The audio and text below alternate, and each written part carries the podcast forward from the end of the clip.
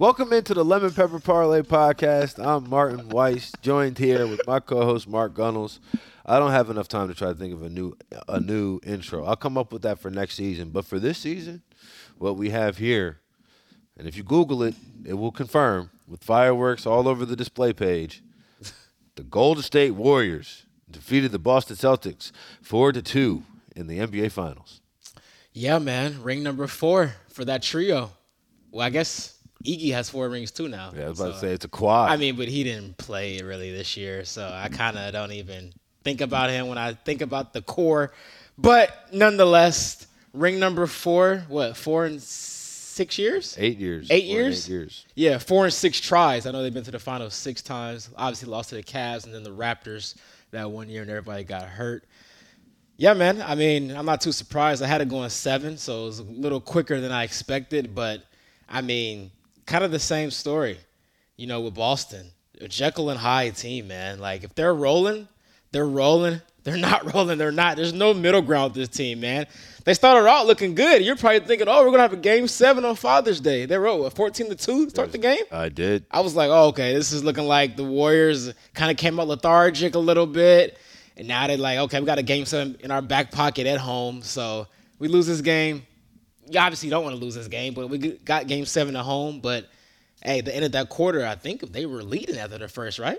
I'm not going to hold you. When I was watching the game, I'm sitting there and said, okay, Boston jumps out to, I mean, you know, huge lead. Tatum's posing for 3, scores 12-2. Sal hit his Celtics first to 10.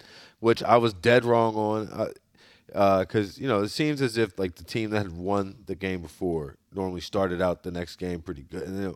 But not the case. Celtics came out on fire. And when I saw just the rest of the game kind of felt like it ebbed and flowed through the first quarter until I looked at the score with, like, a minute left. I was like, wait, the Warriors are going to win this quarter. I was just thinking about how many people had to be sick if they bet the Celtics first quarter. A lot of people that I know were on Boston first quarter, too. It was a very popular play. And Boston first half. And neither one obviously hit. Boston for nothing hit. I mean, and, you know, I guess we can get into that right now. We'll talk about the Warriors on the backside of it. But hitting for absolutely nothing. Do you know who came out kind of good this postseason on the Celtics? Jaylen Brown, mm-hmm. Because Jason Tatum is taking the lion's share of the blame, and I'm not saying he doesn't deserve a good bit, but he led the team in points, led the team in rebounds, led the team in assists, led the team in, like, in pretty much every statistical category that mattered. And he's getting slandered right now, and he's getting killed because he had a pretty bad. I'll put it like this. If the Celtics somehow had won this series, the MVP conversation would have been madness because it should have been Jason Tatum, but do you go back and look at the way that he played, and you couldn't have deserved it. It would have clearly been Jaylen Brown without question. But I'm saying, but you know what I'm saying? If the way the playoff narrative had gone, it would have been it should have been Jason Tatum to win the finals MVP. But then if you look at the actual games, mm-hmm. You know, and it would have been Jaylen Brown, but then even you look at Jaylen Brown. I mean, we talked about it on this podcast before. He's the man, 2 dribbles or more, the risk goes up exponentially. He's like a same-lane parlay. As soon as you add 1 or 2 or 3 more legs to the parlay, your chances become that harder that you're going to be successful.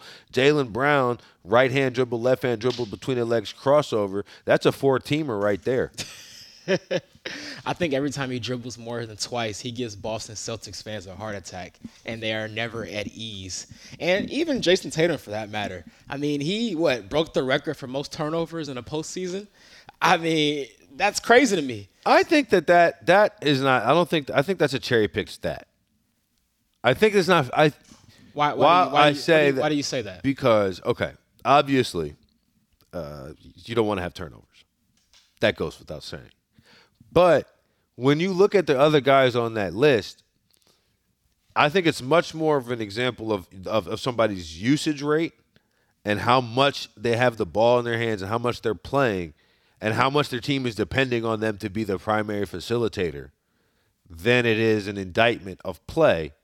With that being said, some of his turnovers were inexcusable, and also some of his turnovers were a direct result of why the Warriors won this series.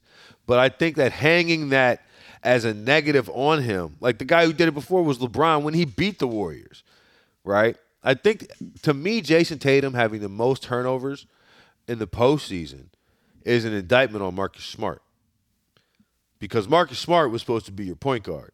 Yeah, but he's never been a true point guard. I hear what you're saying, but that's the job you got right now. You see what I'm saying? That's the job you got right now.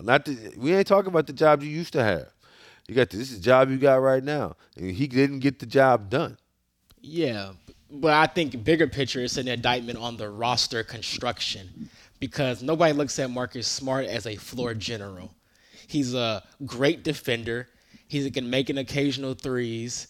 And there is at times where he has playmaking ability, but he's not your floor general like a, let's say, obviously, like a Chris Paul or a Ricky Rubio or Rajon Rondo. He's not of that elk of a point guard. So then what the Celtics need... They need a point guard, a real point guard. And we say they need a real point guard.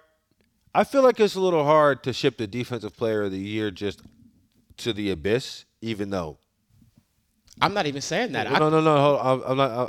I'm not saying you should either. Okay. Because I just got upset again. Because I don't know if this happens to you when you're watching a game. Like I was on the Celtics, but I had picked the Warriors to win the finals. Like I didn't truly care about the outcome of this game. But like things happen in a game that just make me mad. Right? Like just make me mad. I was like, why aren't you trying as hard as you should be trying? Like that. Like that's a thing that happens from me sitting on the couch. Yeah. Marcus Smart. This finals, you're the Defensive Player of the Year. You're flopping all around, left, right, and center. And to me, the number one most biggest indictment on Marcus Smart as a flopper. There's 3 minutes left in the game. You're down 13. You flop on a Klay Thompson trying to take a charge. Boom, all of a sudden it's a 16-point game and everybody's going home. You come down to hit 2 threes, you're right back in this thing. You know what I'm saying? It's like you're right. And we've seen how many different swings. Like, you're right. This is for the season, bro. Get off the floor. Yeah. Yeah. I mean, it's who he's been since college. I mean, at Oklahoma State, I followed him very closely, obviously, in the Big 12 with me being a KU guy. So, and ironically, he was there the same year that Andrew Wiggins was there. They're both there at the same time in the Big 12 having some battles. But, yeah, he's always been that guy.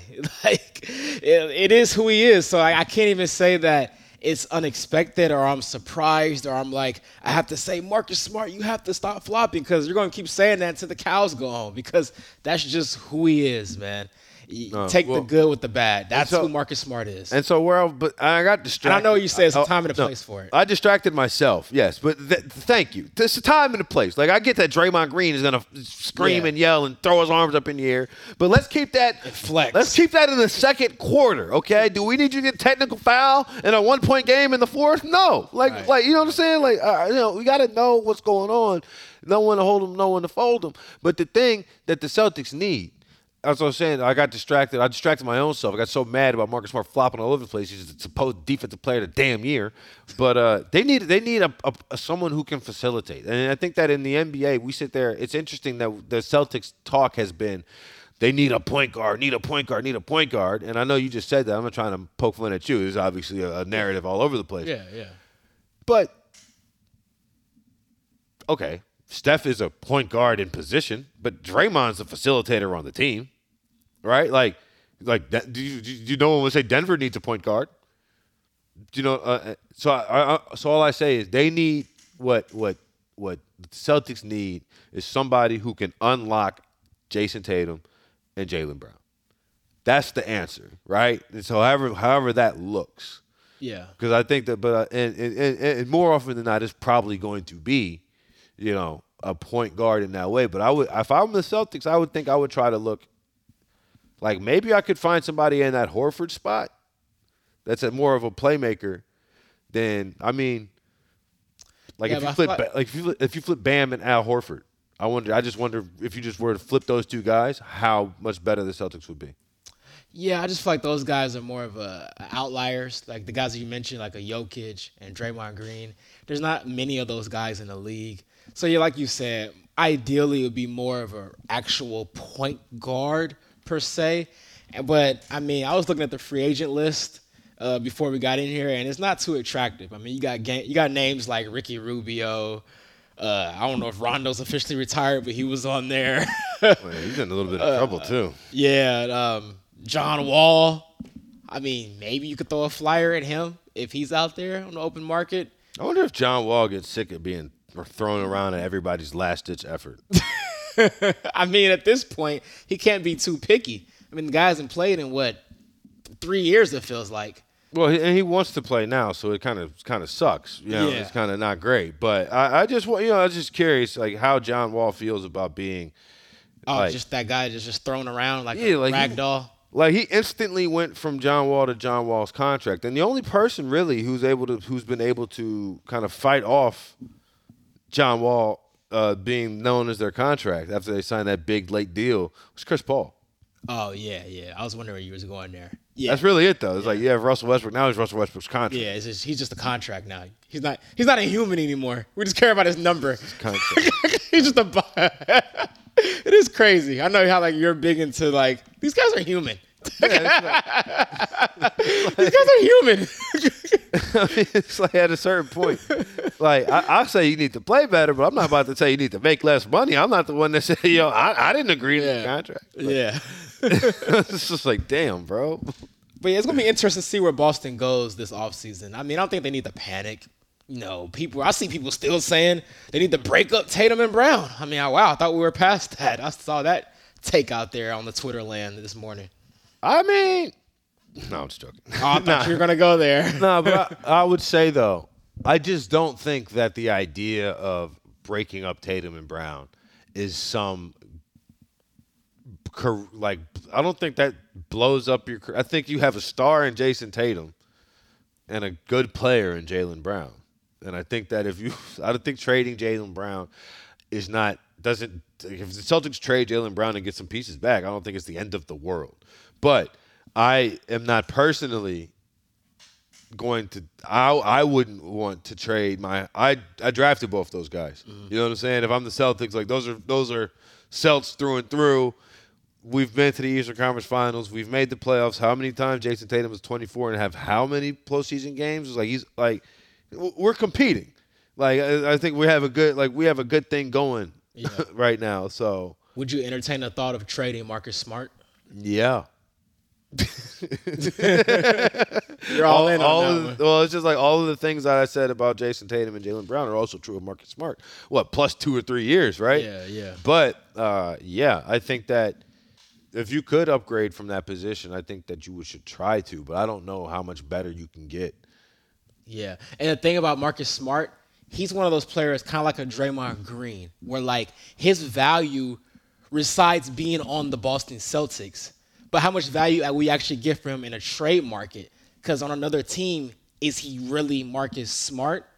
Or does his value just reside because he's playing on that Boston Celtics team? I think so. I think every team can use a 6'4" guard who can defend. Well, would you say the same thing for Draymond Green? Because I think people would say he's only Draymond Green because he's in that system. See, okay, I was talking about this yesterday watching the game. We were watching Steph. And he was saying that Steph is a system player, right? And I'm like, okay, I hear your logic, right? But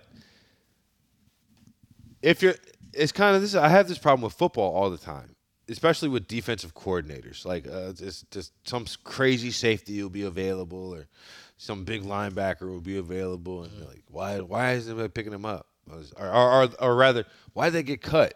Oh, they got cut because the new defensive coordinator he wants to run this. He doesn't fit his scheme. And it's if 29-year-old Tyrann Mathieu doesn't fit your scheme, maybe your scheme is wrong. Right? Maybe you're I've seen this guy be a productive NFL player for so long. So I think what the argument is for Draymond, if you put him on any team now, or I should say any team now, because now is a little bit, but if you put him on any team in his prime, And I think that he would have been a successful NBA player. However, the idea that he got an opportunity in the first place is because he was in Golden State. 100%. 100%. But once he got his opportunity in Golden State and showed the league what he could do, had he moved on, say after the Harrison Barnes championship, he would have still remained to be a productive NBA player because the team moving for him would have seen what he can do and would have been moving for him for that reason, right? It's not like it reminds me of like Ben Wallace, for example.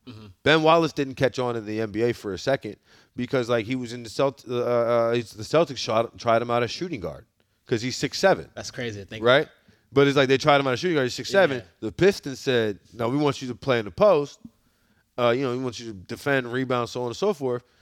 You think that Ben Wallace couldn't have done that in any team on the NBA? You know what I'm saying? Or several different teams in the NBA? Like, of course he could have. Yeah. But it's like he ain't playing shooting guard for no damn body. Yeah. Right? So if you trade for a 20-year-old Draymond Green and you're expecting him to, hit 38% from three and be an offensive weapon. Yeah. You're gonna bench him. Like you're gonna. Yeah. Oh, we need more output from this instead of like. And you probably would never let this guy bring the ball up the court. Yeah. Right? That's a good point. Like a team like, let's just say Atlanta. Atlanta, they have Trae Young, baby Steph, whatever you want to say. Mm-hmm. And they have a lot of shooters are surrounding him. Like that would be a team that he could work with. Because they're kind of building their team kind of like a mini Warriors in a way. At least they're trying to. Or like, for example, if rookie Draymond was on the Mavericks right now, I don't know what he could do for you. Mm-hmm. But I don't you know what I'm saying? Like, I don't know what he could do for you. Yeah. Like, he'd be a good defender, you know what I'm saying? But, is he a good enough defender to make up for the fact that no one is guarding him in the corner and now there's an extra person in the paint for Luka? Yeah. Because Luka's got the ball. Mm-hmm. So, but if the Mavericks were to make some type of, they wouldn't make the move for him because they know that Draymond's going to need the ball to be productive. Mm-hmm. Right. But the Chicago Bulls, for example, right? They they have been running people in and out of their point guard position. Draft Kobe White, a trade for Lonzo, trying to get it to work. Right. I think they could see a guy like Draymond Green in his prime and be like if you took him prime now and said, okay, cool, we'll put you as the guy who's going to be the guy setting up DeRozan and setting up Zach LaVine, and now we got something cooking. Yeah. So I think about it like that, but he would have never got the opportunity at the first time because it's they would have had, no, we already have a rookie point guard. Yeah. Trying to get Ayo DeSumo to work. Right. No, that's a good point. And the Warriors, they gave the blueprint of how to work a guy like that in the system, right? But with them, obviously, things is heightened to another level just because of the level of shooters that they do have. Obviously, with Steph and Klay. Mm-hmm. Well, I don't know if Klay is that level of shooter anymore. No, Klay's okay, but look. No, I'm just trolling. With the Klay thing, it's like Lil Wayne. He struggled. Well, it's like Lil Wayne. But nobody cares, though, no more. Lil Wayne was one of the greatest rappers of all time. And then he just became an average rapper. But everybody said he was whack because he wasn't the greatest anymore. Mm-hmm. But if Lil Wayne had just retired at 27... Mm-hmm. Right? Or it's called 30, retired at 34, and then came back out as Lil Reese with a new face and new, you know what I'm saying? Everybody would be like, oh, this Lil Reese is all right. Yeah. This is all right. This is cool. But when you up putting him up against the greatest shooter of all time or the top 10, the best shooting backcourt ever, it's like, no, this is supposed to be the greatest. Where are your punchlines, man? Come on, flow sicker than the third floor of hospitals. What happened? And it's funny. I like that analogy, too, because here's the thing with Klay. Klay can have 4 terrible games in a row, right? Mm-hmm. Just like Wayne can have 4 terrible projects. Right. We'll still listen, but nobody would really care because his legacy's already submitted.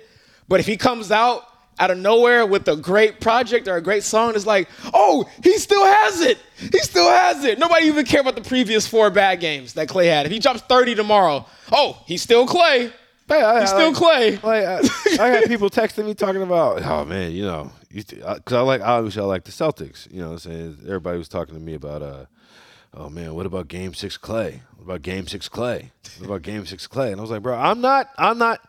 Game 6 Klay to me feels like Russell Westbrook triple-double.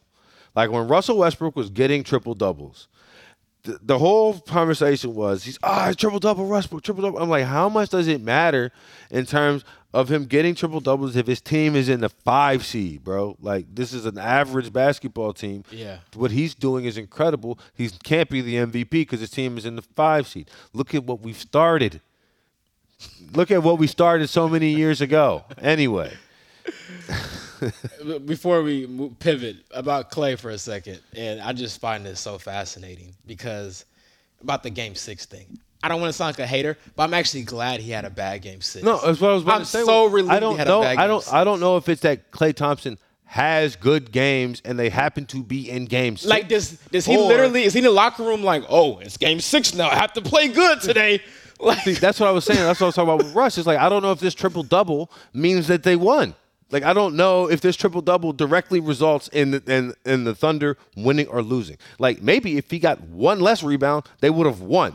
You know what I'm saying? Like, I don't know. I'm not a basketball genius, but I'm just saying, hypothetically speaking, like, is that a potential possibility?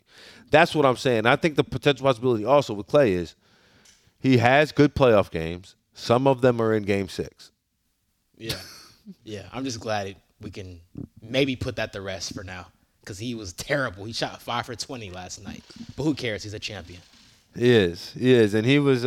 They've had an interesting kind of what is it? Post game celebratory tour. Before we get into that, let's take a quick break. All right, Mark, what was your favorite post game quote from the Warriors? I think you already know where I'm going with this. I'm sure you saw the video for Andrew Wiggins and your boy Jordan Poole. Oh, okay. We about to get that bag. No, you about to get that bag. No, you about to get that bag. No, we about to get that bag. I loved it. What a very wholesome moment by the two of the young guys on the Warriors. And you know what? There's been a lot of talk about the Warriors, like, and their salary cap and the luxury tax. And it's ironic it was those two because, like, people are saying, can they keep both of them long term? Those are the ones, right. But here's the thing. If you have, like, I think that the Warriors should be applauded for what they're doing, though. Like, if you're paying, like, yeah, if there's no rule to say you can't have this talent and I got to pay a fine for this? Yeah. Okay. Are you taking a shot at Brian Windhorst right now? No, I'm not taking a shot. I'm not taking a shot at anybody. I think that, you know, people piling on him was a bit much because I don't think it's a negative thing. I don't think it's a negative thing to say we're going to compensate our guys because they win and they have results. And basically what the Warriors did was they kept on paying. They just bet on themselves, saying that, all right, look, we've had incredibly bad injury luck, right? Yeah. If we didn't get hurt, like you said a minute ago, if they didn't get hurt against the Raptors, that's one more finals we would have had. Mm-hmm. The way that they look at it, this should have been our entire decade. Yeah. So no, I'm not. Yeah, run it up. Yeah, 100%. And I mean, what Bob Myers has done is it's incredible, man. I mean, you know, I got to go back to my Andrew Wiggins agenda for a second. You know, when that trade happened, I remember very vividly, people were saying, what are the Warriors doing? I mean, what are they doing? Because people love D'Angelo Russell, and at the time, the narrative for Wiggins is he's a bust. He doesn't care. He does not going to try hard. I think his contract is the worst contract in the NBA. I feel like you're skipping over a part because I think that first happened was when they got D'Angelo Russell. People had a moment of like, I was over like, what are they doing? That doesn't feel right. Oh, yeah, because him and Curry is your backcourt. Like, that doesn't feel right. It's a terrible defensive backcourt. I think you got to look at, like, people liked him as a player, but so the fit in Golden State was like, this just feels super weird. And then on the heels of that, they made the Andrew Wiggins trade. So it looks kind of like. And they got a pick, which turned into Kuminga. But I'm saying it looked like Bob Myers back-to-back. What are you doing? You know what I'm saying? When he got to Andrew Wiggins, I didn't want to, like, because I was like, oh, this dude's lost his fastball. Yeah, that was my thing. He just lost his fastball. Yeah. He got lucky and drafted 3 Hall of Famers, 4 Hall of, you know what I'm saying, and then Andre Iguodala came along for the ride. Yeah, but I don't know why people didn't see at the time that it was a good fit, because if you look at how the Warriors have been constructed, first they had the Harrison Barnes in that position. They won a title with him. Then obviously KD. And I think Wiggins is somewhere in the middle. He's better than Harrison Barnes, but he's obviously not as good as Kevin Durant. So when you look at it that way, I don't know why people didn't think it was going to work. I think that people thought, well, again, this goes down to what we were just talking about with Draymond. Like, if Wiggins was drafted by the Warriors, he would have always been, like, in that third, fourth option where, okay, like, but third, fourth option, especially third, fourth option with the guy who has the ability to take his guy one-on-one when it's there, right? As opposed to being the number one option because you can take your guy one-on-one when it's there. And now everybody's trying, like I tell you, you know who would have had a great finals if you played for the Warriors? Jason Tatum. Oh, yeah. You know what I'm saying? Like, if you flip Tatum and Wiggins, I'm just saying, like, I'm not, and that's no shot at Wiggins. Yeah, of course. But if you flip Tatum and Wiggins and he's not the primary ball handler, rebounder, assist guy, and he can just go out and spot up a few times, take some guys to the rim, be 6'8" and defend, I think, you know, it's way different, you know? 100%. So I think that's where it comes in with Wiggins is, like, guys were like, well, he's not going to be the number one guy. But, you know, I was thinking of you when I saw him on his post game when Lisa Salters essentially interviewed the starting five. Oh, yeah. And she goes, Andrew, what's different? She goes, you know, I wanted to win. Yeah. And I was like, oh, here it goes. Here it goes. What you mean, here it goes? What does that mean? Somewhere Mark Gunnels is smiling because Andrew Wiggins said he did start to try once he got the goal. Can we talk about this defense on Tatum, though? I know we're talking about Tatum, but there's a reason why he looked that way. I mean, Wiggins had that man in the jail cell. I mean, when a guy is blocking your shot in your face multiple times, and now you're traveling because you don't know what to do when he's in front of you. Can we say that Wiggins was in Tatum's head a little bit? So, again, as somebody who was not super invested in this outcome of the game, I almost got so fed up when Tatum traveled like that because I was like, how is he in your head so deep? I was yelling at him. Like, he got the yips at this point. I was like, how is he in your head this deep? He was like, bro, you stepping out of bounds. You traveling. I'm like, damn, bro. You really are in here in hell. You really are in here in a bad spot. Because I'm thinking like, damn, like, because I'm still in the back of my head, I'm thinking like Father's Day, Game 7, conspiracy theory Martin's in full gear, right? I was like, you know, I'm sure that there's I was just waiting for the other shoe to drop. Shout out to Juneteenth as well. There you go, right? All of it. You know what I'm saying? I'm just waiting for the other shoe to drop. And you know what the other shoe dropped? And then the other shoe dropped, and the other shoe dropped for Jason Tatum traveled. A lot of shoes dropped. Well, not the way that you wanted it to. And no basketballs in between. Yeah, man. But no, Wiggins, and then I think you also have to, like, to talk about his defense in this series is something. But you can't talk about his defense in this series without talking about how, because the key, the real key, in my opinion, was him locking down Luka and making Luka's life a living hell. Yeah. That's where the Warriors won the title. Yeah. In my opinion. That's fair. That's fair to say. I mean, Luka shot his worst percentage in any series in that round, and it's not a coincidence. And Wiggins was picking him up 94 feet. That's what I don't know if you remember. Like, he was picking him up full court. It was dogging him. Consistently. And so, it was, you know, so, like, I think really that's where the Warriors, like, I think that Celtics-Mavericks would have probably been a Celtics title. Yeah. Yeah. But I think that the Mavericks probably, if Andrew Wiggins turns his ankle and misses 2 games, the Mavericks win that series. Yeah. Yeah, he was the best player in that series. I think he should have won the Western Conference MVP. I know Steph won it, but, I mean, he averaged, I think, 18 points or something like that in that series. But then the defense he played on Luka, and then he put Luka in a body bag. That was the dunk of the playoffs, right? It had to be, right? Considering cause I know you like the stars. He dunked on a star. He dunked on Luka on the road in Dallas. That's what I was about to say. I don't think there's a dunk better in the playoffs than that one. You have to really think hard to find one better than that one. He might have had a better one. Well, he had one against Memphis, too. But I think the one against I'll talk about in the finals. Which one in the finals? Well, maybe it was just important for me because it put him over 25 points. Oh no, but that was just a regular dunk. Nah, right? But I mean, he didn't dunk on somebody. Yeah, but it was emphatic. It was very much. Yeah, it was a dunk worth more than 2 points. Oh yeah, for sure. But I wouldn't call that. That wasn't better than a Luka dunk, though. Not at all. No. So the Warriors, So I guess you have to go now to next season. The Warriors are the favorites, as they should be, along with the Nets, and the Celtics are up there as well. The Lakers are the 12th best favorite. Pretty much should be accurate for the Lakers. That sounds about right. I'll tell you, there seems to be no quit in Steph right now. Like, he looks great. Like, he looks like he's 27. I think he's the best conditioned athlete in the NBA.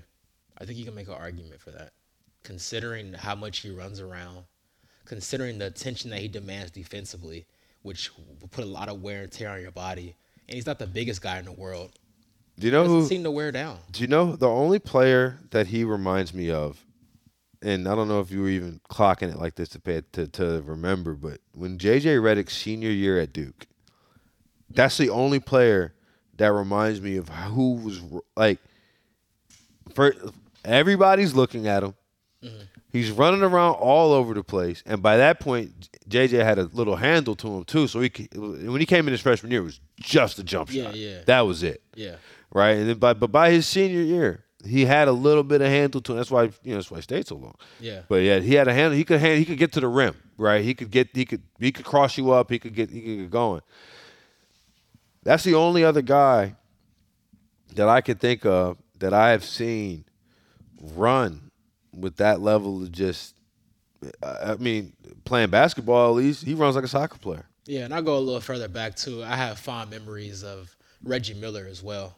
I think even Reggie Miller didn't run like this, though.